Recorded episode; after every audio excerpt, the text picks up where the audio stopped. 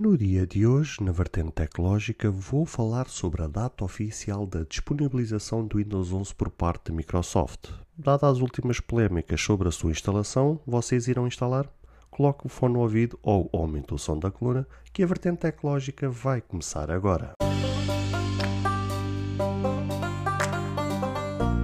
Olá, seguidores e ouvintes deste fantástico, inigualável podcast de tecnologia. Eu sou André Silva e esta é a nossa, a vossa vertente tecnológica.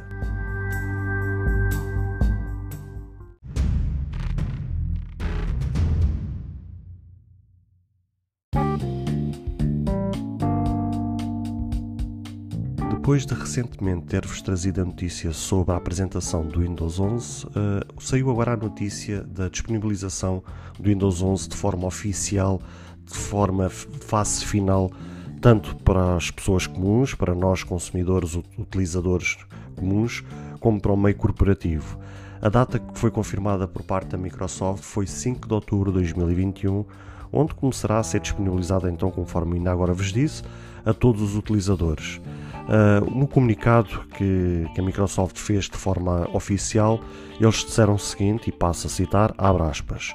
Hoje temos o prazer de anunciar que o Windows 11 começará a ser disponibilizado a 5 de outubro de 2021.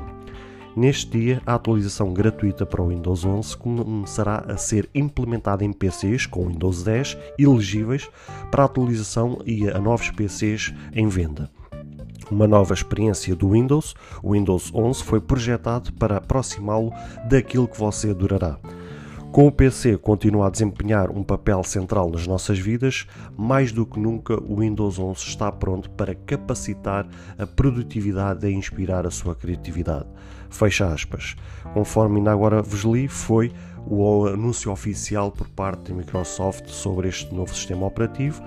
e, na minha opinião, dado aquilo que eu tenho visto nos últimos tempos e conforme eu tinha trazido naquela notícia sobre o seu lançamento, sobre a sua apresentação. Uh, Lembro-me e tenho uma vaga ideia que falei uh, sobre aquilo que poderia ser a perspectiva do Windows 11, sobre o seu potencial e, e tudo aquilo que ele trouxe de novo. De facto, é o Windows que deu uma repaginada completa no seu design, uh, traz coisas bastante interessantes e um novo visual que certamente irá tornar muito mais prático aquilo que é a sua utilização no dia a dia. Só que também recordo-me que falei naquela altura de um velho problema que a Microsoft tem enfrentado ao longo destes anos, que é a questão de o seu Windows ser instalado uh, em, em, dispositivos, né, em máquinas que não são concebidas, que não são desenhadas pela própria Microsoft. Eh, dos, dos, vários relatos que eu tenho lido ao, ao longo destes anos, uh, as experiências, por exemplo, quem usa os próprios PCs, os próprios computadores por parte da Microsoft, neste caso o Surface e por aí fora, toda essa gama, realmente quem usa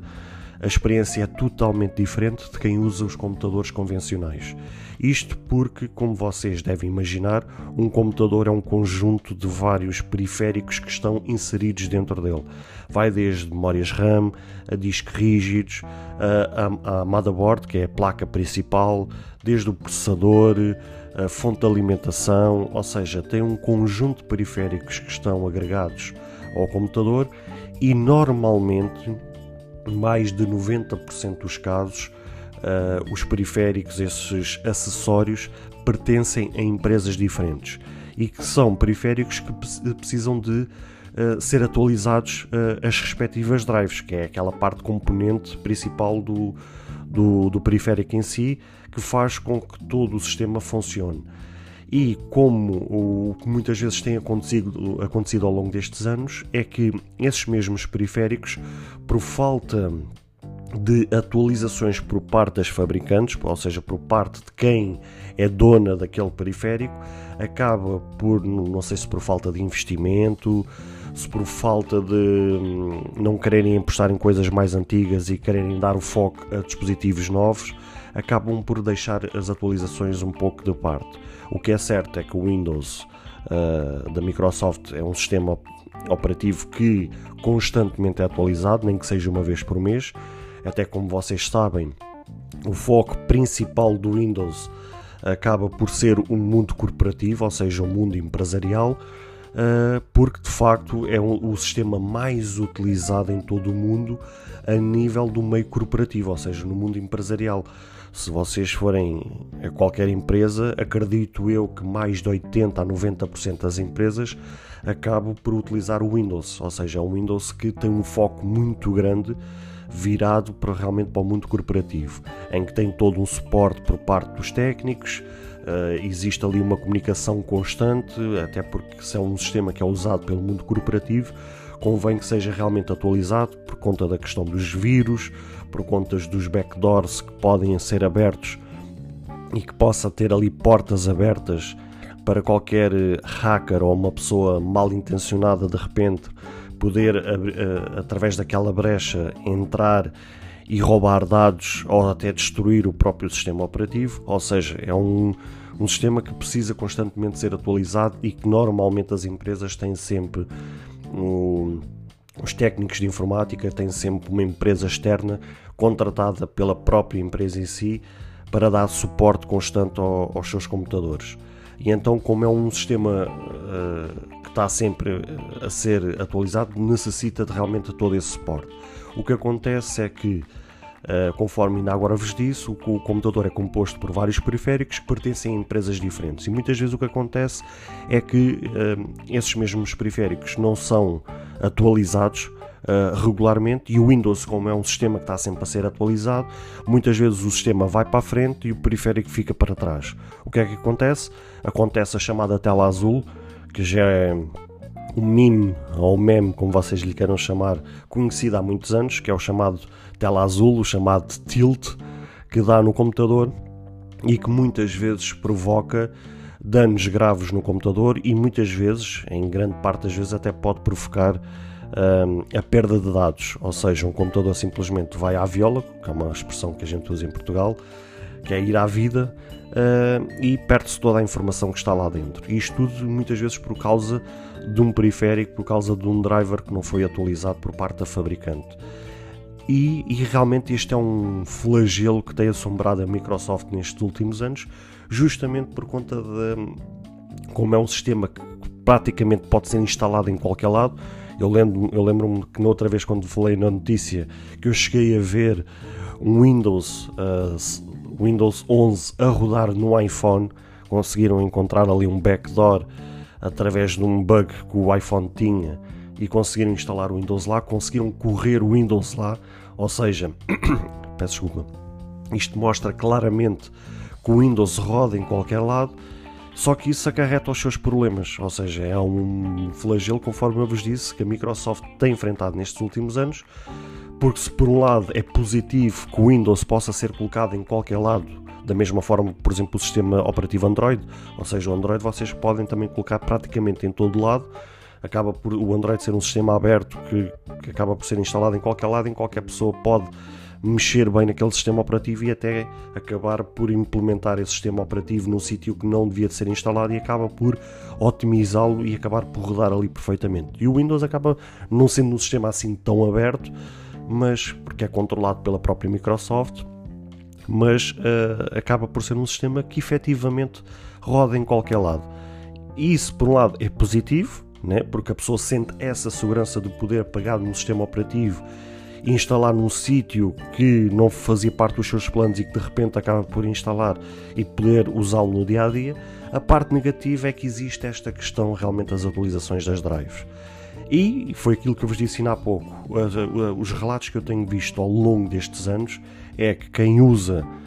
um, os dispositivos da própria Microsoft, ou seja, os próprios Surface, a experiência é totalmente diferente. Porquê? Porque é um computador desenhado, fabricado,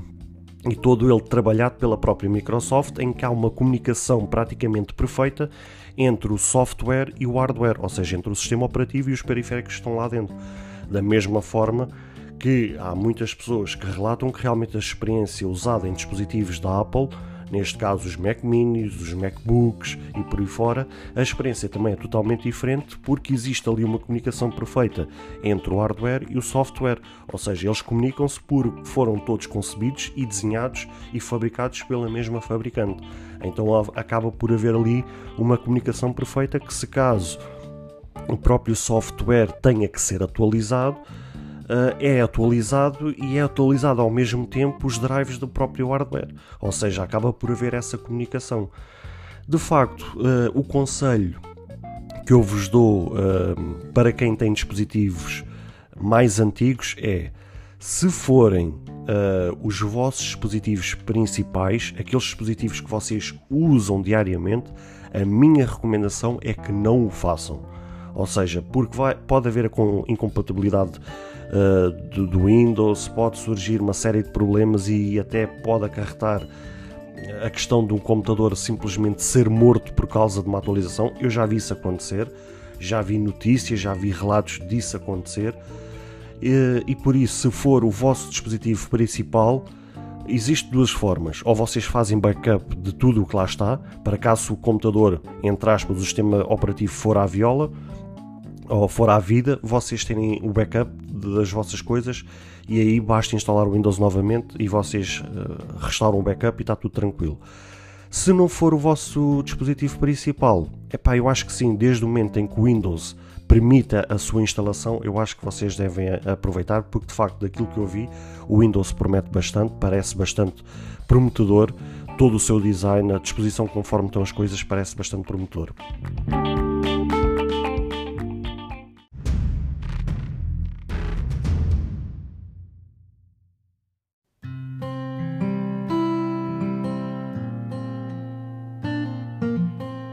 Bem, caros ouvintes, chegamos ao fim de mais um episódio. Espero que cada um de vós tenha gostado. Se de facto gostaram deste episódio, passem no Apple Podcast e avaliem e comentem este podcast. Ou se a vossa plataforma de podcast permitir fazer alguma avaliação, então peço que o possam fazê-lo, para que seja recomendado nas pesquisas e chegue a mais pessoas. Se vocês quiserem ser apoiantes deste projeto, basta aceder ao link que está na descrição deste ou de qualquer outro episódio. Caso tenham alguma dúvida ou queiram fazer alguma crítica, seja ela positiva ou negativa, ou até mesmo queiram sugerir algum tema para que seja falado no futuro em algum episódio, todos os contactos estarão na descrição de cada episódio, incluindo este. Beijos e abraços e até ao próximo episódio.